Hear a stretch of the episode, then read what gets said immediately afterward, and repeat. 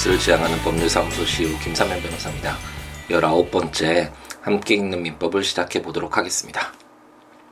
지난번 음, 금요일이었나요? 새벽에 어, 일어나서 이제 녹음을 하면서 어, 이제 주말에 빠른 시간 내에 찾아뵙겠다라고 약속을 드렸었는데 어, 어, 토요일, 일요일 모두 사무실에 나가서 어, 일을 하긴 했었는데 좀 급하게 처리할 일이 있어서 어, 약속을 지키지 못했네요. 대신 이제 10월이 시작되는 10월 1일 어, 또다시 새벽에 일어나서 이렇게 녹음을 하고 있습니다.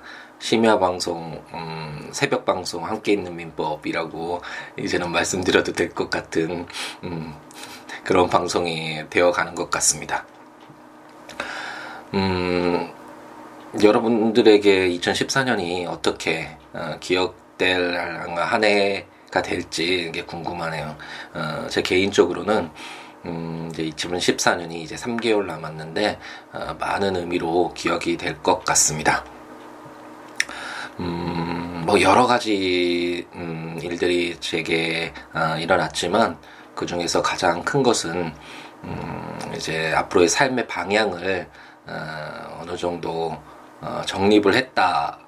정립한 한 해다 한 해가 됐다라는 음, 그것이 가장 중요한 제게는 중요한 어, 의미로 남아 남아 있을 것 같은데요 남을 것 같은데요. 음, 어렸을 때 참 많은 고민을 했었던 것 같아요 어렸을 때부터. 어, 제 기억으로는 14살 때부터 이제 본격적인 고민이 시작됐던 것 같은데 어떻게 어, 한번 주어진 삶을 어떻게 채워갈 것인지에 대한 고민이 어, 굉장히 많이 조숙했었죠. 그때부터 어, 됐던 것 같은데 수많은 책들을 보고 철학책도 보고 고민도 하고 경험도 쌓고 뭐 여러 가지 것들을 해도 이렇게 답이 쉽게 나오지 않더라고요. 음, 하지만 이제 시간이 지나고 나이가 들고 어, 뭐 지식과 경험과 뭐 이런 정보나 이런 것들이 쌓여가면서 그리고 음, 영국에서 또 2년 생활을 했던 것도 굉장히 큰 영향을 주었던 것 같고 어, 논어를 비롯한 동양 고전 뭐 셸리 케이건, 셸리 케이건 교수님의 Death라는 책도 굉장히 많은 영향을 주었고 요즘 현대 물리학 그런 공부들도 많은 영향을 미쳤던 것 같은데 어쨌든 그것이 종합돼서인지 아니면 이제 시간이 지나서인지 음, 어, 올 한 해는 이제, 어, 이제 앞으로 어떻게 삶을 채워갈지에 대한 그런 고민들은 어느 정도 정리할 수 있었던 아주 소중한 한 해가 아니었나라는 생각이 듭니다. 음, 이렇게 팟캐스트도 시작해서 어쨌든 저의 이야기를 할 수 있고 어, 그래도 음, 다른 분들과 이렇게 소통할 수 있는 이런 시간을 갖게 된 것도 의미가 있는 것 같고요. 어, 이제 남은 3개월 동안 음, 잘 어, 시간을 어, 잘 채워서 더 의미 있는 한 해가 되도록 노력하겠습니다. 여러분들도 2014년이 결코 잊혀지지 않는 자기 삶에서 가장 중요한 한 해가 될 수 있도록 최선을 다하시기를 어, 바라겠습니다. 그럼 이제 어, 민법 함께 읽는 민법의 이제 주된 내용으로 들어갈 텐데요. 지난 시간에는 이제 의사표시 중에 어, 처음에는 어, 이제 의사표시에 하자가 있을 때, 잘, 뭐 좀 잘못된 의사표시가 있을 때, 그 의사표시의 효력을 어떻게 할 것인가와 관련된 어, 내용으로서 비진입 표시, 통종한 의사표시, 착오에 의한 의사표시, 사기 강박에 의한 의사표시 그 내용들을 한번 읽어보았고 지난 시간에 이제 의사표시와 관련된 일반적인 내용으로서 음, 의사표시가 그럼 언제 효력이 발생할 것이냐. 만약 제한 능력자에게 의사표시가 어, 됐을 때 전해졌을 때 그 효력을 어떻게 할 것이냐. 어, 그와 함께 이제 약간 음, 별개로서 공시송달 의사표시가 어, 이제 실질적으로 도달은 하지 않았지만 음, 그것이 어, 송달된 것으로 어, 인정받을 수 있는 그런 공시송달 제도가 무엇이냐라는 내용도 한번 읽어봤던 것 같습니다. 음, 전체적으로 한번 다시 한번 말씀을 드리면 저희가 지금 읽고 있는 것은 민법 총칙이죠. 어, 제가 이렇게 계속 반복을 하는 이유는 전체 틀을 잡고 이제 세부적인 내용들을 한번 보면 아무래도 아 내가 지금 무엇을 어, 공부하고 있고 어떤 내용을 알기 위해서 보고 있구나라는 것을 어, 좀더 쉽게 접근할 수 있기 때문에 계속 반복해서 말씀드리니까 한번 머릿속으로 어, 같이 되새겨 보시는 것도 필요할 것 같습니다. 특히 어, 물론 제 의도는 함께 있는 민법을 시작했던 의도는 사실 음, 법학 전공자들이 아니라 이제 일반인들이 어, 법률과 좀 더 친숙해지고 가까이 할 수 있는 그런 기회를 제공하기 위해서 이것을 시작했는데 어, 아직까지는 어, 법 법률에 대해서 법학에 대해서 공부를 하시는 분들이 어, 많이 듣고 어 그 제 블로그에서도 함께 있는 민법 그 블로그도 어 댓글을 달아주시거나 개인적으로 연락 주시는 분들 보면 공부하시는 분들이 많은 것 같아요. 아직까지는 이제 앞으로는 점차 어, 법학 전공자들이 아닌 분들에게 확대되기를 원하기는 하지만 어쨌든 지금 어, 이 방송을 듣고 있는 공부하시는 분들의 경우에는 어, 이렇게 방송을 들으면서 제가 이렇게 어, 어떤 틀을 자체를 계속 이제 반복해서 말씀드리며 머릿속에 그 전체적인 틀을 한번 그려보면서 이제 나중에 공부할 때 세부적인 내용들을 뭐 암기할 것은 암기하고 이해할 것은 이해하면서 이렇게 어, 공부를 진행해 나가면 어, 좀더 음, 어, 도움이 되지 않을까라는 생각이 듭니다. 저희가 지금 민법 총칙을 읽고 있고 민법 총칙이란 전체 민법 중에 어, 좀 공통된 사항들 어, 좀 기본적인 사항들을 뽑아서 어, 이렇게 민법 총칙이라는 틀 안에 담아두었다라고 말씀을 드렸고 어, 전체적으로 처음에 시작했을 때 이제 민법의 근본 원칙, 법원 같은 것들을 한번 읽어보았고 그와 함께 이제 주체 부분 관련된 내용을 읽어보았었죠. 어, 주체 부분 중에 자연인의 경우에는 뭐 사람들이야 일반적으로 법률 행위를 어, 자유롭게 제한되지 않게 할 수 있지만 만약 미성년자나 뭐 어떤 자신의 어, 어떤 행위 능력에 제한을 받고 있는 좀 능력이 약간 어, 음, 다른 사람의 도움이 필요한 제한 능력자의 경우에 그 어떻게 처리를 할 것인가 어떤 효력을 부여할 것인가와 관련된 주체 부분들을 한번 읽어보았고 뭐 공통적인 일반적인 사항으로서 주소와 관련된 내용도 한번 읽어보았고요. 음, 그와 함께 이제 자연인과 함께 더불어서 어, 가장 어, 중요한 법률 행위의 또 다른 주체인 법인과 관련된 내용 물론 상법에 자세하게 규정되어 있지만 어, 일반적인 내용으로서 어, 민법에 법인과 관련된 규정이 어, 있었었고요. 그와 함께 이제 그 다음에 주체를 읽어본 다음에 객체 어, 그 대상을 어떻게 할 것인가와 관련된 내용을 읽어보았는데 물건에 관련된 그런 내용들을 저희가 한번 읽어보았었죠. 음, 이제 그 이후에 어, 가장 음, 이 민법 총칙 어, 그리고 전체 민법을 다 통해서도 가장 중요한 부분이라고 할 수 있는 이제 법률 행위와 관련된 규정들을 어, 읽기 시작했는데 법률 행위란 어, 법률 효과를 발생시키는 여러 가지 법률 요건들이 있는데 요건이 어, 충족되면 효과가 발생한다고 말씀드렸잖아요.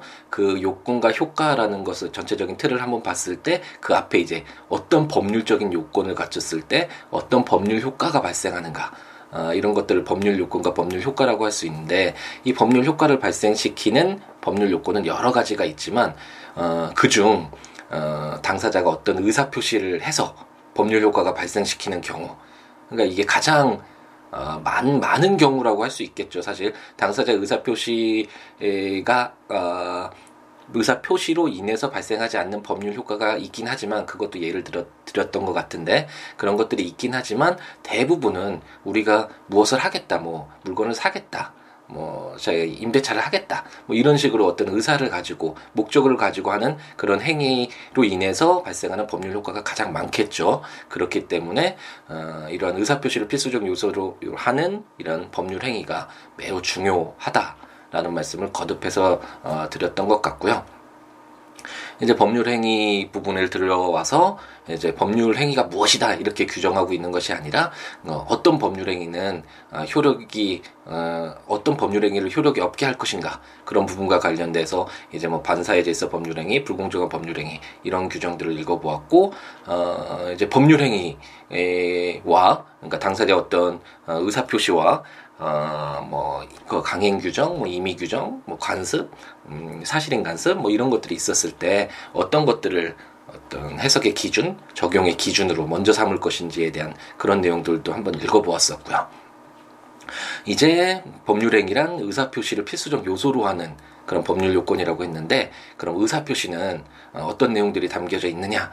라는 규정들을 어 이제 어제와 어 2주에 걸쳐서 읽어보았고 제가 방금 전에 말씀드렸듯이 처음에 보았던 것이 이제 의사표시가 약간 하자 문제가 있었을 때 어떻게 효력을 발생할 것인가에 관련돼서 비진입 표시, 동정 표시, 착오 표시, 사기 강박에 의한 의사 표시 읽어보았고 이제 지난번 시간에 어, 한번 읽어보면 111조 의사표시의 효력 발생 시기라는 제목으로 상대방이 있는 의사표시는 상대방에게 도달한 때 그 효력이 생긴다라는 그런 내용을 담은 어, 규정이었고 이제 의사표시자가 그 통지를 발송한 후 사망하거나 제한 능력자, 능력자가 되어도 의사표시의 효력에 영향을 미치지 아니한다. 왜 이런 규정이 어, 규정되었는가, 왜 이런 규정이 있는가와 관련돼서는 제가 예를 들어서 설명을 드렸던 것 같고요. 근데 만약 제한 능력자에 대한 의사표시가 있었을 때 그 효력을 어떻게 할 것인가? 그게 제 112조에 있었는데 음, 의사표시의 상대방의 의사표시를 받은 때에 제한 능력자인 경우에는 의사표시자는 그 의사표시로서 대항할 수 없는 없다. 이것이 원칙이고 다만 그 상대방의 법정 대리인이 의사표시가 도달한 사실을 안 후에는 그러하지 아니하다라고 해서 음, 법정 대리인이 있는 경우에는 이제 제한 능력자가 제한 능력자를 특별히 보호할 필요가 없잖아요. 이런 어떤 일반적인 어, 처음 그 저희가 주체 부분과 관련된 내용에서 읽어보았을 때도 어, 이런 법정 대리인과 관련된 규정들이 있었는데 이제 그런 것들을 감안해서 읽기 시작하면 아 이거 당연히 그렇겠구나라고 이해될 수 있는 그런 규정인 것 같습니다.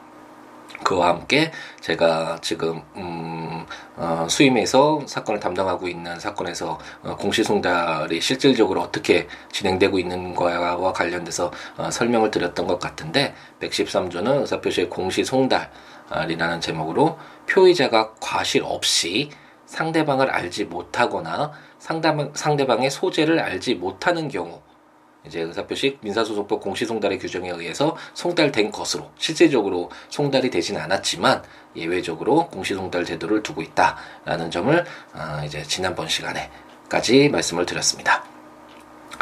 음, 그럼 이제 대리와 관련된 제도를 어, 규정들을 읽어볼 텐데요. 제가 말씀드렸듯이 어, 제가 공부를 처음 시작했을 때 민법 총칙이라는 어, 이제 교과서를 읽기 시작했을 때 아, 너무나 어려웠지만 그 당시는 한자로 거의 책들이 쓰여졌던 것 같아요. 어, 그래서 그 한자가 무슨 한자인지 찾아보는 것도 너무 힘들었지만 그 한자를 음, 해석한다고 하더라도 이렇게 우편을 찾아서 이 뜻을 적고 이렇게 하더라도 읽어도 잘 이해가 잘 안 됐는데 그 중에서도 또 이제 대리 이 규, 어, 규정들은 예, 대리와 관련된 부분들은 어, 이해가 잘 안 되고 어, 좀 음, 쉽지 않았던 것 같습니다. 공부를 하는데. 어, 그런 것들이 한번 되돌아보면 왜 이렇게 어려웠냐라고 생각이 되면 이렇게 전체적인 틀에서 이렇게 바라보지를 못하고 이 대리만 보고 이제 무조건 암기하고 문제를 맞추려고 이제 사법시험 그 객관식이었죠 처음엔 그런 걸 맞추려고 이렇게 공부를 하다 보니까 지역적인 부분만 보다 보니까 오히려 이해가 안 되고 더 힘들었던 것 같습니다. 전체적인 큰 틀에서 보면 이 대리라는 규정이 왜 여기 제3절에 들어있냐면 어, 제가 법률 행위, 저희가 지금 법률 행위와 관련된 규정들을 읽고 있는데, 이 법률 행위라는 것이 어떤 의사 표시, 를 필수적으로 해서 어떤 의사 표시를 표시해서 법률 효과를 발생시키는 법률 요건이라고 말씀드렸잖아요. 근데 이렇게 의사 표시를 통해서 하는 법률 행위를 본인이 할 수도 있지만, 어, 이제 다양한 사회, 복잡한 사회가 되면서 다른 사람을 통해서, 어, 자기가 갖고 있는 어떤 의사를 표현해서 법률 효과를 어, 얻고자 하는 경우가 수없이 많이 있겠죠.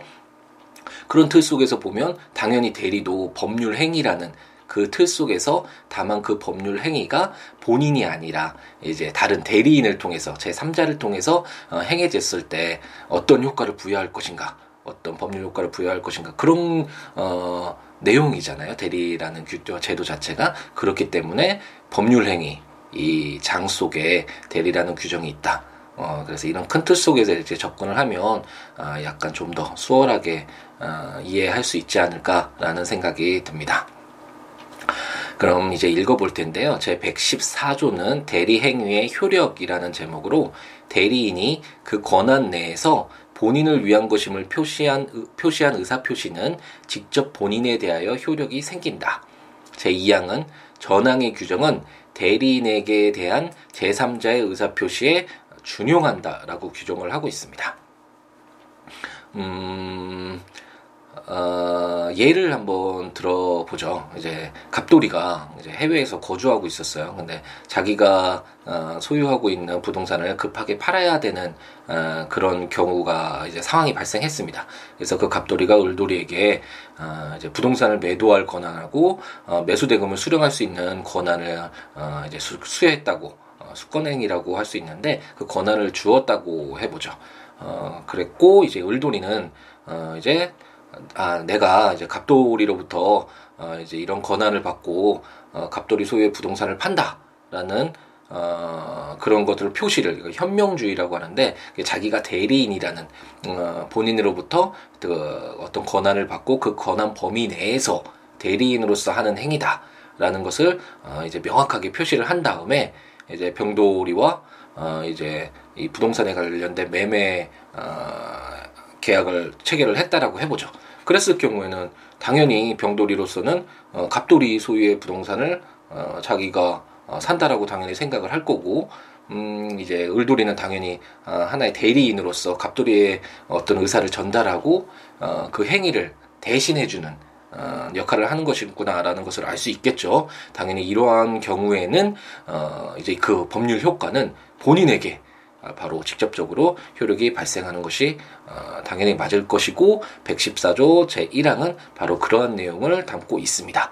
제2항의 경우에는 음, 어, 이제 매매 대금을 이제 받을 때 그 을돌이 병돌이가 야 을돌아 이제 너 갑돌이 대리니까 매매 대금 너에게 줄게라는 의사, 의사 표시로 이제 돈을 이제 건넸다라고 해보죠. 그랬을 경우에 당연히 이런 매매 대금을 지급한 법률 효과들 어, 효과가 당연히 갑돌이에게 어, 바로 직접적으로 효력이 발생하게 되겠죠. 어, 이러한 내용. 그러니까 110, 제 114조 제 1항은 이제 대리인이 그 행위를 했을 때 그리고 제 2항은 어, 이제 대리인이 어떤 제 3자로부터 그, 그 뭐랄까요? 어, 지금 조금 전에 말씀드렸듯이 매매 대금을 받는 어, 대리인으로서 어떤 어, 받을 그 법률 행위를 뭐 어, 갑자기 설명이 어렵네요.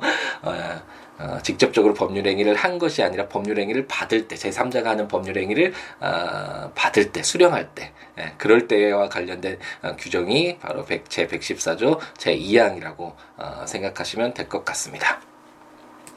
그럼 제 115조를 볼 텐데요. 제 115조는 본인을 위한 것임을 표시하지 아니한 행위라는 제목으로 대리인이 본인을 위한 것임을 표시하지 아니한 때에는 그 의사 표시는 자기를 위한 것으로 본다.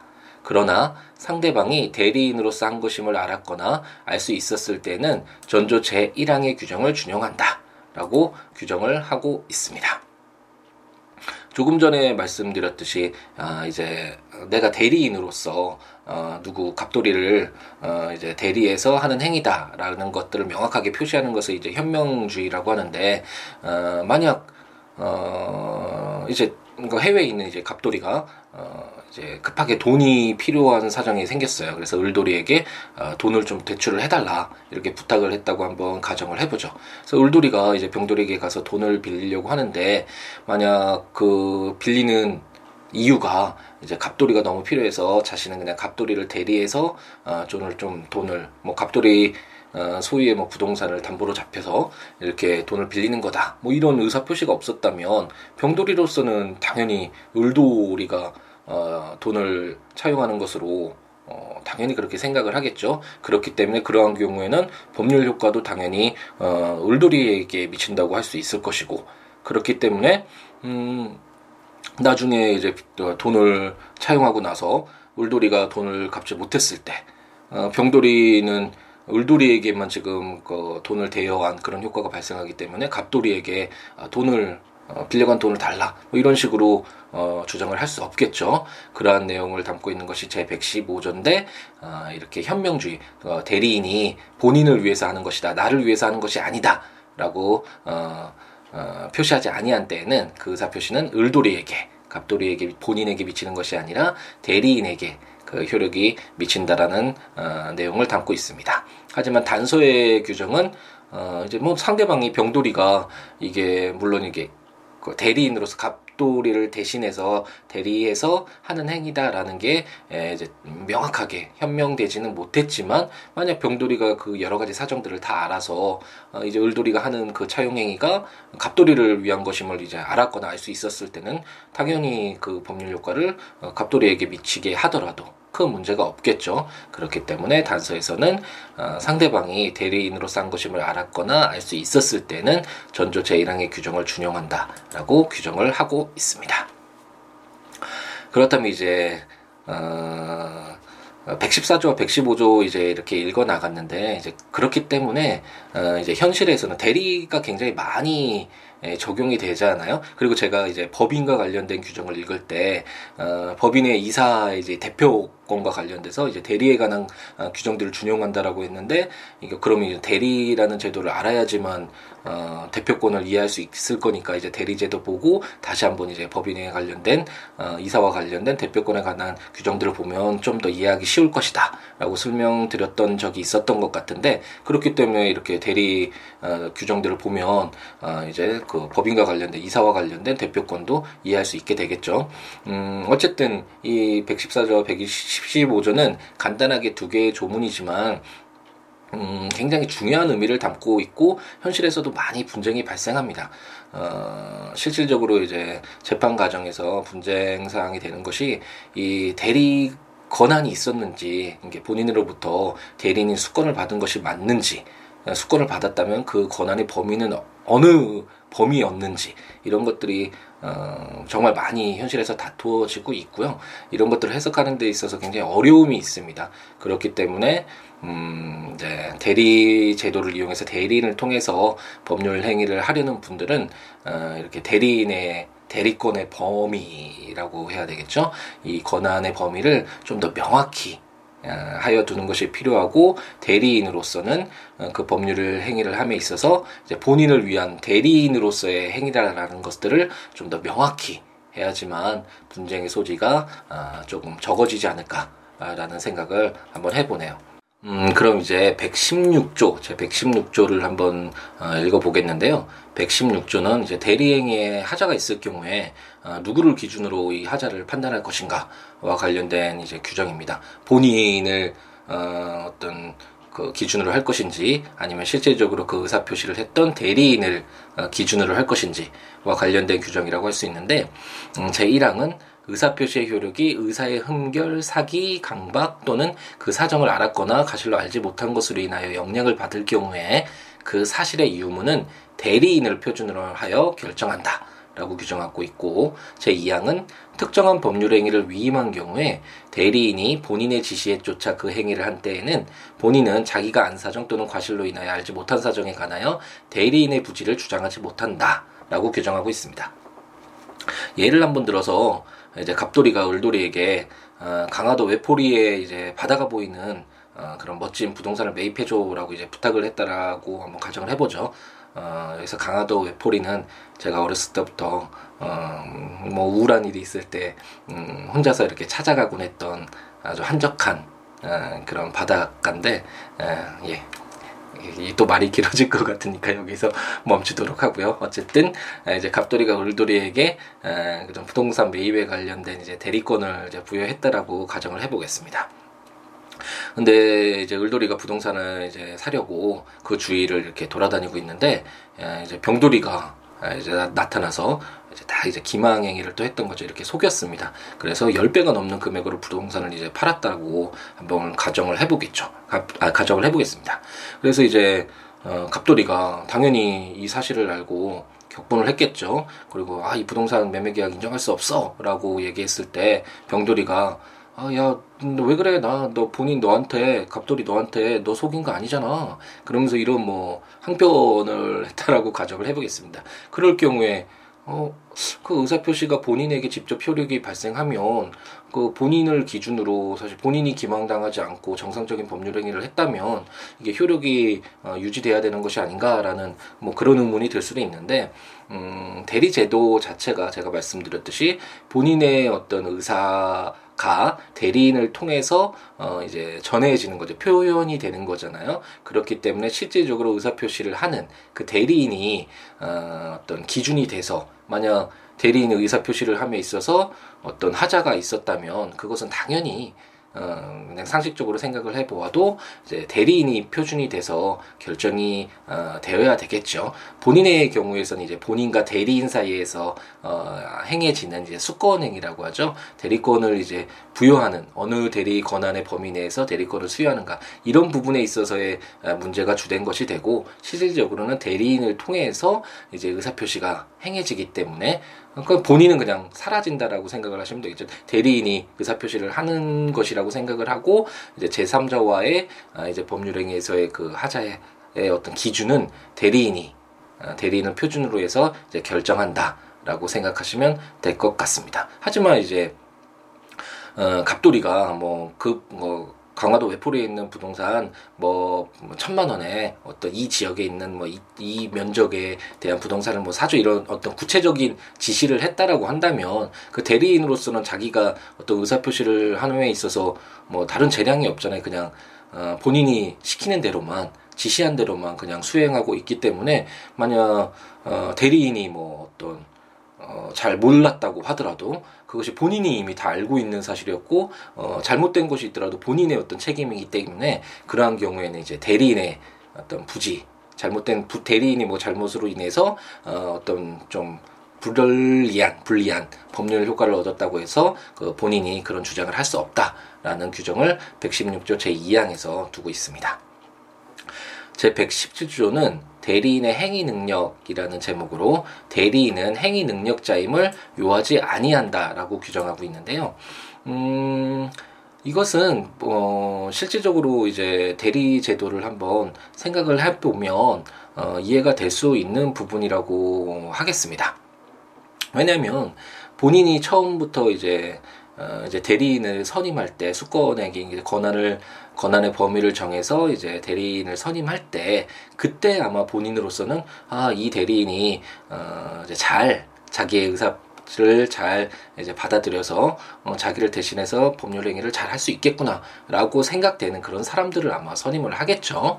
당연히 그렇기 때문에 대리인으로서는 그 본인이 그 대리인이 어, 그 일을 잘 할 것이라고 생각돼서 이제 수권행위를 하는 것이 뭐 본인의 자유인데 대리인이 뭐 어떤 제한 능력자다라는 그런 이유만으로 그 후에 뭐 그 뭐 그 그런 계약들을 취소할 수 있다, 뭐, 뭐, 효력이 없게 무효로 할 수 있다, 이런 식으로 효력을 부여한다라는 것은 그 제3자로서는 좀 또 불의에 예측하지 못한, 어, 손해를 발생시키는 것일 겁니다.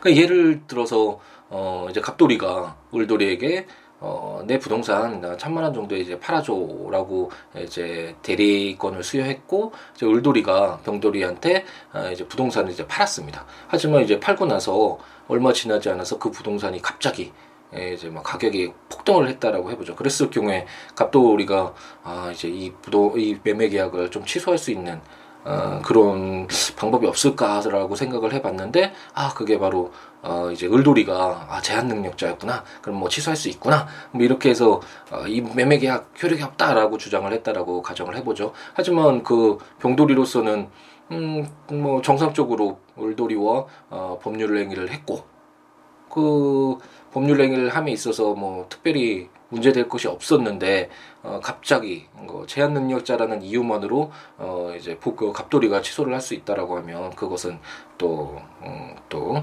예상하지 못했던 손해를 발생시킬 수 있는 거래 안전을 해할 수가 있기 때문에 그러한 경우에는 어, 이런 것들 그 갑돌이의 주장을 인정해서는 안 되겠죠. 그렇기 때문에 이제 대리인은 행위 능력자임을 요하지 아니한다.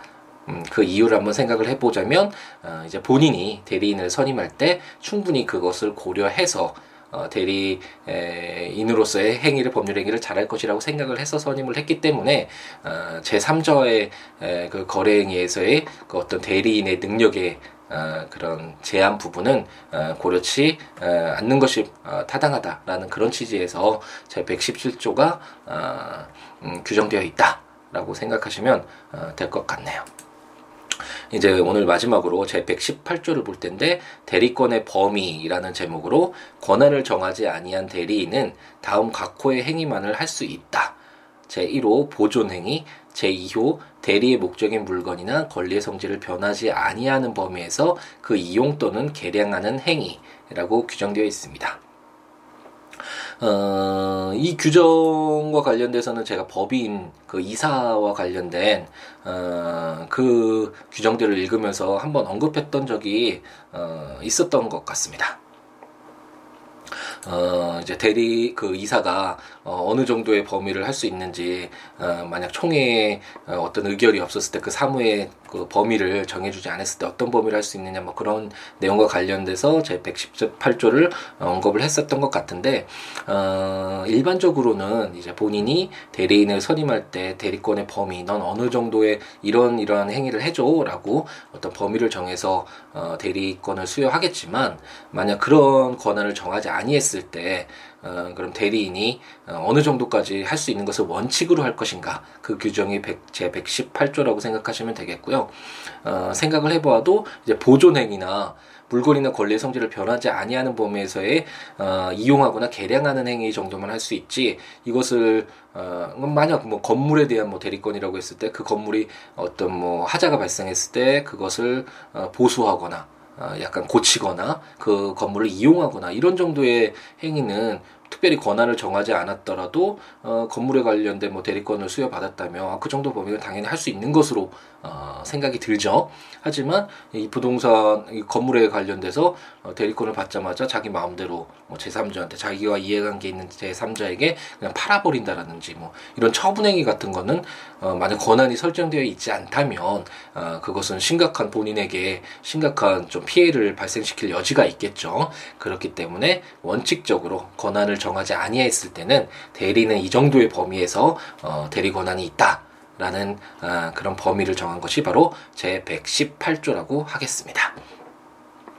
네, 오늘 이제 어, 대리와 관련된 규정들을 이제 시작했고 어, 중요한 내용들을 읽어보았던 것 같습니다. 이제 대리 제도라는 것이 무엇인지 어, 그래서 이제 대리 이제 효과는 어떻게 발생하고 어, 그 현명주의라는 거 자기가 대리인으로서 한다라는 어, 그런 것들을 정확히 표현해야 된다라는 그런 현명주의도 읽어보았고 이제 대리행위 하자가 누구에게 있는 것으로 기준을 잡을 것인가와 관련된 규정. 그럼 대리인은 반드시 행위 능력자여야 되는지 그런 내용들. 그럼 만약 권한을 수여하지 않는 그런 어, 대리권이 어, 이제 부여되었을 때 그 대리인이 할 수 있는 권한의 범위는 원칙적으로 어느 정도로 정할 것인지와 관련된 내용이 에, 제 118조였고 이제 114조부터 118조까지와 관련된 내용을 어, 읽어보았습니다. 이제 앞으로 대리와 관련된 제도를 어, 규정들을 이제 좀 읽어볼 것이고요. 대리와 관련된 규정이 꽤 많아서요. 그런 규정들을 읽어보고 무효와 취소, 이제 조건과 기한 이런 내용들을 읽어봐서 이제 법률 행위를 어느 정도 정리한 다음에 이제 기간과 소멸시효를 읽어보면 민법 총칙을 어, 이제 다 읽어보는 어, 읽어보게 되겠습니다. 어, 뭐 이걸 듣는 분들은 아 너무 오래 걸리고 언제 읽냐라고 어, 생각을 하시겠지만 어 저는 굉장히 빨리 진행되는 것 같다는 생각이 듭니다. 어 왜냐하면 어, 제가 블로그에 아, 이거 올려놓는, 그러니까 함께 있는 민법 이 포스팅을 하고 있는데, 이 민법 총칙을 하는데 3년이 걸렸거든요. 물론 그 안에 이제 2년 동안 영국에서 이제 유학 생활이 있었기 때문에 그 중간에 좀 공백이 있긴 했지만, 어쨌든 그렇게 오랜 시간이 걸렸는데, 어, 이제 팟캐스트는 불과 한 2, 3개월 됐나요? 이 시간 만에, 어, 이제 거의 빠르게 이제 끝을 향해서 가고 있기 때문에, 어, 이제 물건이나 채권법, 뭐 친족 상속법도 빨리빨리 포스팅을 매일 해서 준비를 해야겠구나라는 생각이 어, 들고 있습니다. 예, 10월 첫째 날이고 어, 이제 정말 가을이 완연히 느껴지는 어, 그런 계절인데요. 10월 정말 멋지게 한 달 채우시길 바라겠습니다. 저에게 음, 연락을 취하고 싶으신 분은 siwo.net siwoolaw.net 어, 이런 블로그나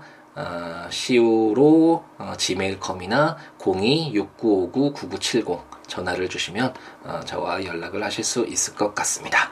음, 이제 새벽 5시가 다 되어가는 시간인데 오늘 하루도 어, 멋지게 시작하셔서 10월 멋지게 어, 채워질 수 있도록 오늘 하루도 멋지게 계속 멋지다라는 얘기만 하는데 예, 행복한 하루 채우시기 바랍니다. 감사합니다.